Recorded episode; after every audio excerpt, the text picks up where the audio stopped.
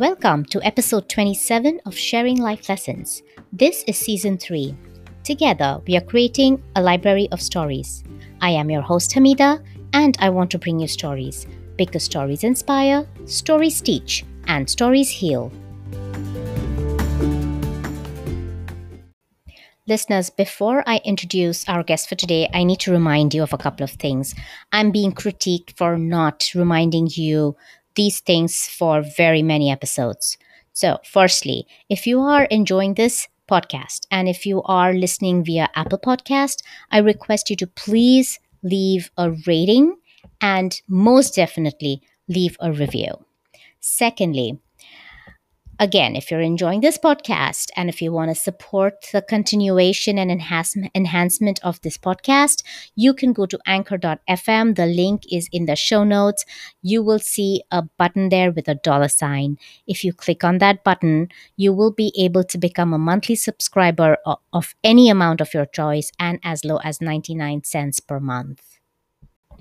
Now, over to introducing our guest for today. She is a senior diversity and inclusion consultant, and she's also a fellow podcaster. I listened to a couple of her episodes and I knew that she had a story, and so I invited her to become a guest on Sharing Life Lessons. Everyone, let's welcome Yasmin Virani. Welcome to Sharing Life Lessons, Yasmin. Thank you so much for agreeing to be a guest on this show. I'm so delighted to have you on the show. Thank you so much, Hamida. I am equally excited and delighted to be here. I've been following your podcast for some time now, so definitely honored to be a guest on this show. Oh, you are a fellow podcaster. So, Yasmin, start us off by telling us something about yourself and definitely tell us about your podcast. Sure. So, I'm Yasmin Virani. I live in Great Falls, Virginia uh, husband, and two kids. Professionally, I'm a diversity and inclusion consultant. Really enjoy that type of work. And in terms of my podcast, it's called Brown Colored Glasses. It is a podcast that focuses on diversity and all things from that lens for South Asians. So I began that during lockdown a couple of months ago. So I'm seven episodes in and I've done several topics like the taboo of mental health and divorce. I started off with unconscious bias post George Floyd and just really enjoying the journey. So, would love for listeners to subscribe. Yes, listeners, if you are interested in that topic, then please go to the show notes. You'll find the link there. And Yasmin, you also have two lovely little kids. Tell us a little bit about your kids. Oh, yes. So I've got my eight year old daughter, Iman, who is a very different type of girl. She's not a girly girl. She is totally into American Ninja Warrior. She's actually part of a competitive team. And so it's interesting, even I talk about diversity, right? So I have diversity even within my own household in terms of me having a vision of what my daughter was going to grow up to be and what she is ending up being, which is very interesting. And then I also have my three year old son, Zarek, who is our little Baba, as we call him, and just the light of our lives. Mm, I love that age. So, Yasmin, thank you for that introduction. Do go ahead and please tell us your story. I can't wait to hear your story. Sure. So, where do I start? You know, I'll start a little bit towards where I was born and brought up because I think that adds a little bit to my story. I was actually born in Dubai, but I consider myself to be a Pakistani. Both my parents are uh, from Pakistan, so I was, you know, brought up and raised as a Pakistani. My dad moved early on in his career to Dubai, so I was born and raised for about 10 years I'm also the youngest of three. So when my parents decided to migrate, like I said, I was only 10 years old, fourth, fifth grade, assimilating into the American society. And so I think from an early age, I had uh, been exposed to different cultures and how to assimilate and maybe reconcile those differences. I may not have known at the time, but that's actually what I was going through. And I share that because I feel that has a link to my story that I will share with you. So, fast forward on, I my parents moved to Atlanta, so lived there for the majority of my life before I got married. My husband's from DC, so I moved to DC and started working there within the management consulting field for what was that 11 years of my life. What i want to share is that i gained a lot from working in that field. So i had the opportunity to do process improvements different types of business propositions with government clients and opportunity to be a team player and lead some of those. But i guess what i'm getting at is that really didn't satisfy me internally. And I think I kind of knew that as I was doing it, but it was one of those things where it was a good paycheck, it was a steady job. I'd held it for so many years. I had my daughter while I was working there, I had my son while I was working there. And it was just one of those things that became almost second nature. I, I knew so many people at the company. I had built up my resume there and my tenure there. But in terms of just inner satisfaction and joy from doing the work, I didn't have it.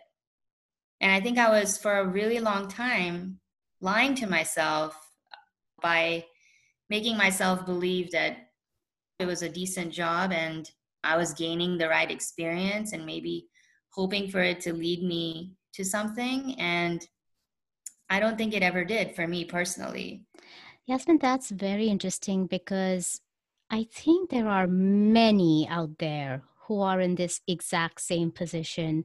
So I want to ask you at what point did you even realize, or what happened where you even knew that your heart was not in this job? So I'll share a story there. I would say around 2014, I looked around my company and it was interesting. I saw a very sort of uniform, homogeneous type of demographic within managers and C suites. I didn't identify myself as a woman of color with any of those people. And again, I'll mention this was around 2014. Within diversity and inclusion, I'll do some education now for the listeners. There's something called ERGs, which is employee resource groups, which has become very mainstream now. I mean, the DNI has become very mainstream now, especially post George Floyd, which is a great thing. Like companies are taking stock and ownership of that, which is good. But I, I just want to mention to the listeners DNI is diversity and inclusion. It's just the abbreviation, and that's what we continue using from here on. Great. Thank you. I should have done that too, but thank you for doing that. Mm-hmm. So, in terms of going back to my company and my experience, there were no ERGs at the time, which is fine, right? I think this concept has developed some more within the last few years, but I wanted to do something about it. I was like, I'm not feeling a connection with those that I'm working with. I don't really see a path for me to advance. And I wanted to take a stance and do something about it. So I approached senior leadership. I put a whole proposal together about why we should have a resource group for women, specifically what that would do for the business, what that would do for the company culture. And at the time, I'll tell you, there was one white woman senior leader. And I, of course, being a woman, approached her. She loved the idea, was completely sold on it, and said she was going to get back to me.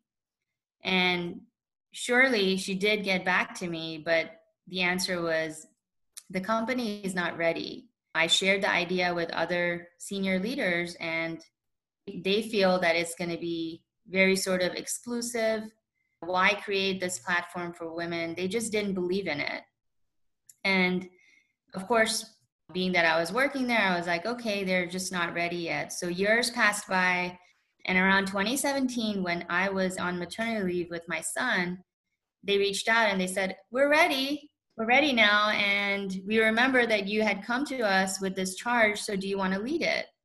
And I said, sure, I, I will lead this. And went back in after my maternity leave and started leading the charge. And by that, I mean building ground up the women's forum at the company, putting together an entire leadership team.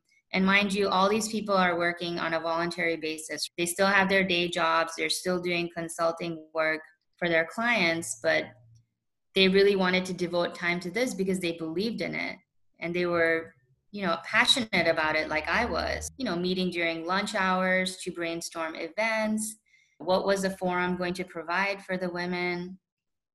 I had executive sponsors from the company that were tied to it so it really became a huge thing we had 200 members subscribe we had a newsletter that was going out we were doing monthly events. All of a sudden, other ERGs started popping up. ERGs meaning employee resource groups. And it, it slowly but surely, the company culture was moving towards this very sort of accepting of diverse people and looking at them as a holistic individual rather than just what they're bringing professionally. And so all of that was great. But at the end of the day, I was doing it voluntarily. I still had my day job. I still had my consulting gig that I was doing for, you know, the clients that I was working and I realized that I needed to flip it. I, I really needed to do diversity and inclusion as my work. Like that's really what I wanted to do. And I realized that because I was passionate about it. I'm going to tout myself a little bit here, but I was good at it. I was able to mm-hmm. create a group ground up that became very successful. And there was a lot of work that went into that. It didn't just spring about. But what that told me was that it's time, right? I needed to find something that is going to bring me that satisfaction and that inner sort of peace towards what I'm doing and feeling my passion and my work is intertwining and combining. And so I approached the company and I said, I want to do this full time. I think you need a DNI person. And this is again pre George Floyd. We're talking in December of 2019, I approached them. And again, the answer was, we're not ready. And that was when I, I think I had that aha moment that I can't be a part of this anymore. I need to cut my ties at this point and find a path for myself. So, in terms of your whole topic, sharing life lessons, what I would say to someone maybe who is in a similar boat with their profession or with the work that they do and feel like there is a connection lacking or that they're really moving towards a brick wall. I mentioned that as an analogy because I think that's what I was going through. I was constantly going through this wall and getting slammed and getting the rejection also getting some wins but mostly getting you know rejected that oh it's not time oh we're not ready oh come back to us and it was like no i'm not going to do that i think i'm going to like i said cut my losses right now and move on and do something that i really want to do so i did that so in january i left the company and I decided that I was going to regroup myself for a couple of months. And by that, I mean really take stock of my skill set. So, not only the experience that I gained while working there, but also what other skills did I really need to enhance my knowledge and my experience in diversity and inclusion. And so I started to work towards that. One of the things that I did was create my podcast. And the lens that I took was the South Asians because that's what I identify with. I'm a South Asian woman. But looking at diversity of thought from that angle. Another thing that I did was I took the Certified Diversity Professional uh, course. It was an eight week course, online, of course, during lockdown. And another opportunity to once again enhance knowledge, learn from others within the field, connect with like minded people. And now I feel like I'm ready to also apply my skills to towards an organization. And so I'm interviewing. I'm interviewing for roles for different opportunities. And ironically, I mentioned earlier George Floyd. So George Floyd happened, and what you will see is that the spike in diversity and inclusion initiatives at companies uh, has just skyrocketed. I'm not surprised. It's interesting because it shouldn't have taken George Floyd for them to do that. Mm-hmm. But on the positive side, it's good that they are taking stock of that and putting resources, whether in terms of hiring and budget and doing different things to enhance that. Because let's face it, the world that we live in today is very diverse, it is very global. We're dealing with millennials that are really our future. So, millennials, the way they think and the way they operate, their work is an extension of themselves. You know, whereas us and maybe people that are older than us were able to distinguish between this is my work and this is who I am on a personal level, millennials don't do that. Everything is intertwined. Mm-hmm. And so the reason I say that is because whatever organization they end up being with has to mirror their own internal values. Yep. And if they don't see that, if they don't see the connection and the link, they will not be a part of them. They're not going to be happy employees and would want to jump ship which they are okay with doing too. Millennials, like you said, are very in tune with who they are. And if the company values do not match their values, they have no issues with moving on to other companies that share their values. And again, I just want to say, Yasmin, what took you 11 years, which is exactly why you moved. You realized that your values weren't being mirrored by your company, right? And so it took you that long. Fortunately, it does not take that long for the millennials and they will move away. But I have two questions for you, very different questions first. ERGs, as you call them, are now, as you said, mainstream. And I've had them in the companies that I've worked for too. But I've also seen that there are those who will become part of it. And there are those who stay at their desks with their heads in their work and not take part in it. Can you tell us what are the advantages of participating in ERGs and what did the women's forum that you started what kind of impact did that have on the women that attended? Absolutely. So i think you're right. There are many different kinds of people. Some that will feel like oh this is just another event that's being hosted a group that just does events and i really don't have time for that so i think they're looking at ERGs from that lens.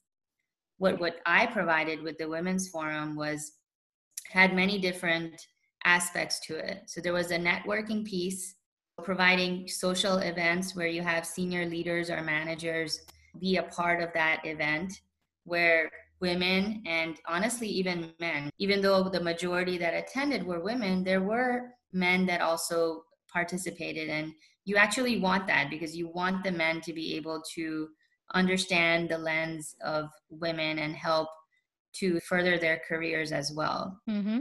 So going back to what the women's forum that I did provided was these networking opportunities, events that happen, but really pointed events. So by that, what I mean is the speakers that we brought in were very particular in their topics and who they were. So for example, I had a veteran woman leader within the government come and talk about her life experience and her trajectory and how if somebody if there were people that wanted to be leaders within that space how would they go about doing it very particular right? And not only that but there was also an intersection with the veteran ERG group because like i had said there were other ERGs that were popping up. So there was lots of intersectional events. And that's also a really big word by the way within diversity and inclusion is intersectionality. And what that means is that your identity is very multifaceted. So i'm not just a woman right? I'm also a a wife and you know a mother and a worker so networking opportunities pointed events with speakers volunteering opportunities. Now, I bring that up because that's really important too. So, tying in back to the millennials that we talked about in terms of their values, volunteering is a big thing. So aligning whatever ERG it is with an association that uh, sort of mirrors those values. That's huge, right? That is huge. And that is interesting. And I'm sure that is what brought satisfaction to the members of this women's group that you put together.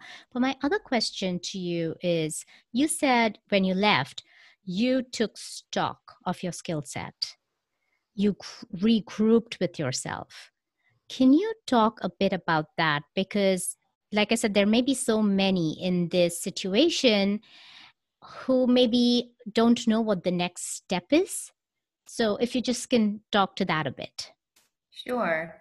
Yeah, so I did that January of this year. And again, I'm not going to say I had all the answers when I did that. I think I realized and I made the decision that, okay, I can't be part of this anymore. I know what I want. I'm not fully sure what that means concretely, but I'm ready to take that step. So when I did that in January, I, I will say I gave myself a few weeks just to work out, take walks, read books, just like mentally regroup. But after that, it was okay, well, what am I going to do now? And again, I didn't have all the answers, but I started researching. I knew what space I wanted to be in. I knew that I wanted to be in diversity and inclusion. And so, what I started doing is Google, right? Google is mm-hmm. really your best friend. Start researching what are people doing in diversity and inclusion? What are independent consultants doing? Maybe is that a path that I want to take? What do they specialize in? Are they very niche or are they broad? What kinds of knowledge do they have?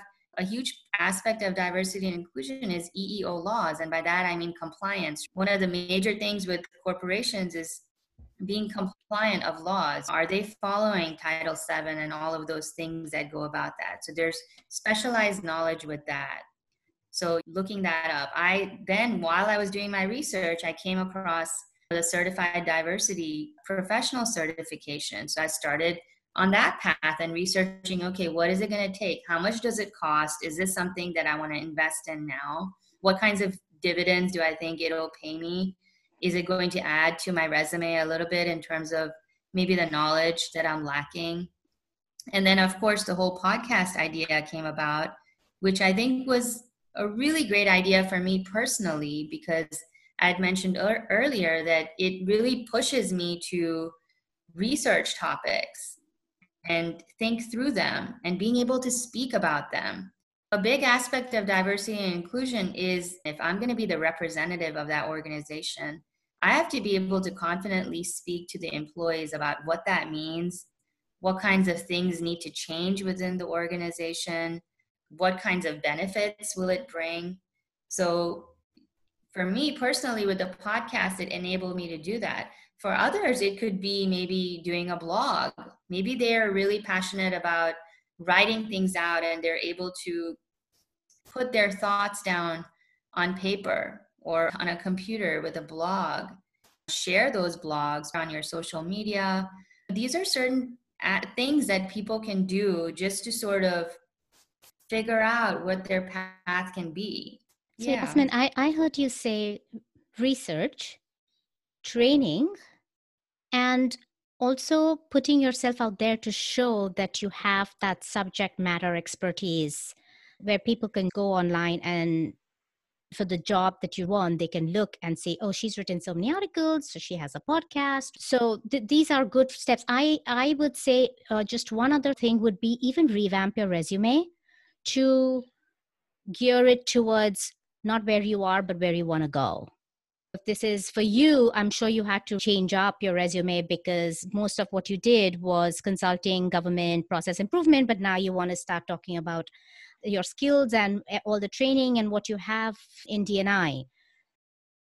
Yasmin, this was really good information. I know your life lessons were weaved into your story a little bit, but do you have one overarching life lesson or any final message for the listeners? Yes, I do. So, in terms of life lessons, what I would say to you know, any listener going through this, no matter what age you're at, it's really important to realize that your work life, your career, what you do has to align with your passions and what makes you feel happy and sparked inside. If you don't, you're going to realize quickly that even if you're good at something and you're generating the income that you want, you're not going to have that inner peace. You're not going to have that inner satisfaction. So, in terms of my life lesson and what I learned, I think it took me many years to come to that. Honestly, if I had to pinpoint now, looking back, when I decided that I wanted to create that employee resource group and initially got rejection, that was my first rejection. Then I was able to do it and it was successful, but then I got a second rejection of we're not ready for a full time role. These were all signs mm-hmm. that I didn't heed to. I just looked at them, they came to me, and I just said, okay, and put my head down and continued to do what I was doing. But in reality, those rejections were signs for me at the time to pivot, right? At those moments. Oh, that is so beautifully said because universe will keep giving you signs and it will. It won't give up on you like you saw. It will continue giving you the signs. But thank you for mentioning that. Sure. Yeah. It's really important for people to be really aware of what's happening and take action with those signs and really don't be afraid. So it's interesting. I'll say this diversity and inclusion today is very different than what it was in 2014. But clearly, I was onto something then, even when things were not formalized. There really wasn't a term called ERGs back then. DNI was more of a compliance exercise, but it was not something that was infused into an organization to really help the organization move along in terms of its strategy like none of that was in place. But clearly when i felt that and approached senior leadership there was something there but i think i didn't fully trust myself. Mm-hmm. because i think at the time when i got my first rejection of we're not ready sure i could have left the company but even if i didn't leave the company there was something else that i should have continued to do. And at the time i just said oh they've rejected me and that's it. And so that's what i wanted to share with the listeners is that when something like that happens when you're on to something or you have an idea or a thought that's novel and even when you share with others they find value in it. When i had shared that idea with my friends they were like oh wow that's something i would want to be a part of. That's something that i need in my life right now. So you're going to get that validation from others. Believe in that yeah. believe in that thought and do something else with it. And you'll see you will see as your life moves along that as you get these validations and as you get these opportunities that it'll all link up and it'll all come together. But you really have to believe in yourself. You have to be aware of the signs and you have to go forth for your dreams and your passions Wonderful last message, Yasmin. Thank you so much. And also, I want to add to that just be bold. Be bold. Go for your dreams. If you have a dream, you don't want to look back a few years from now and say, I wish I had done that. If you go for it and you believe in yourself, as Yasmin said, you'll see miracles happen. So, Yasmin, thank you so much for being a guest. I really enjoyed this conversation and uh, stay well. Thank you. I did too. Thank you once again. Really appreciate being a part of this. And good luck with your podcast. Thanks. Listeners, here is what I took away from Yasmin. Secondarily, if you have a network group in your company that you're working at, you should get involved in them. They benefit in many ways. I was the chairperson of Northeast for the Families Network at Ernst & Young feedback that I received from members is that what was being done for them and their families made them not only feel inclusive, but also help them with their management of their work life balance. So these networks have a myriad of benefits. But primarily, what I understood from Yasmin is she said that if you feel stuck in your job and if your work life does not give you the inner peace, then that is a sign for you to do something about it. And that is true not just in your professional life, but also in your personal life. Just be aware that you are being guided to a different path through undesirable events. Those are signs. So please take it upon yourselves to follow those signs. The creation of Sharing Life Lessons is my example of me following my instinct. And honestly, I have not found as much joy working on anything else as I am feeling in bringing this podcast to you. This brings us to the end of this episode. I hope you enjoyed it. I will bring you another episode of Sharing Life Lessons next Wednesday. Until then, be happy, be safe, and be well.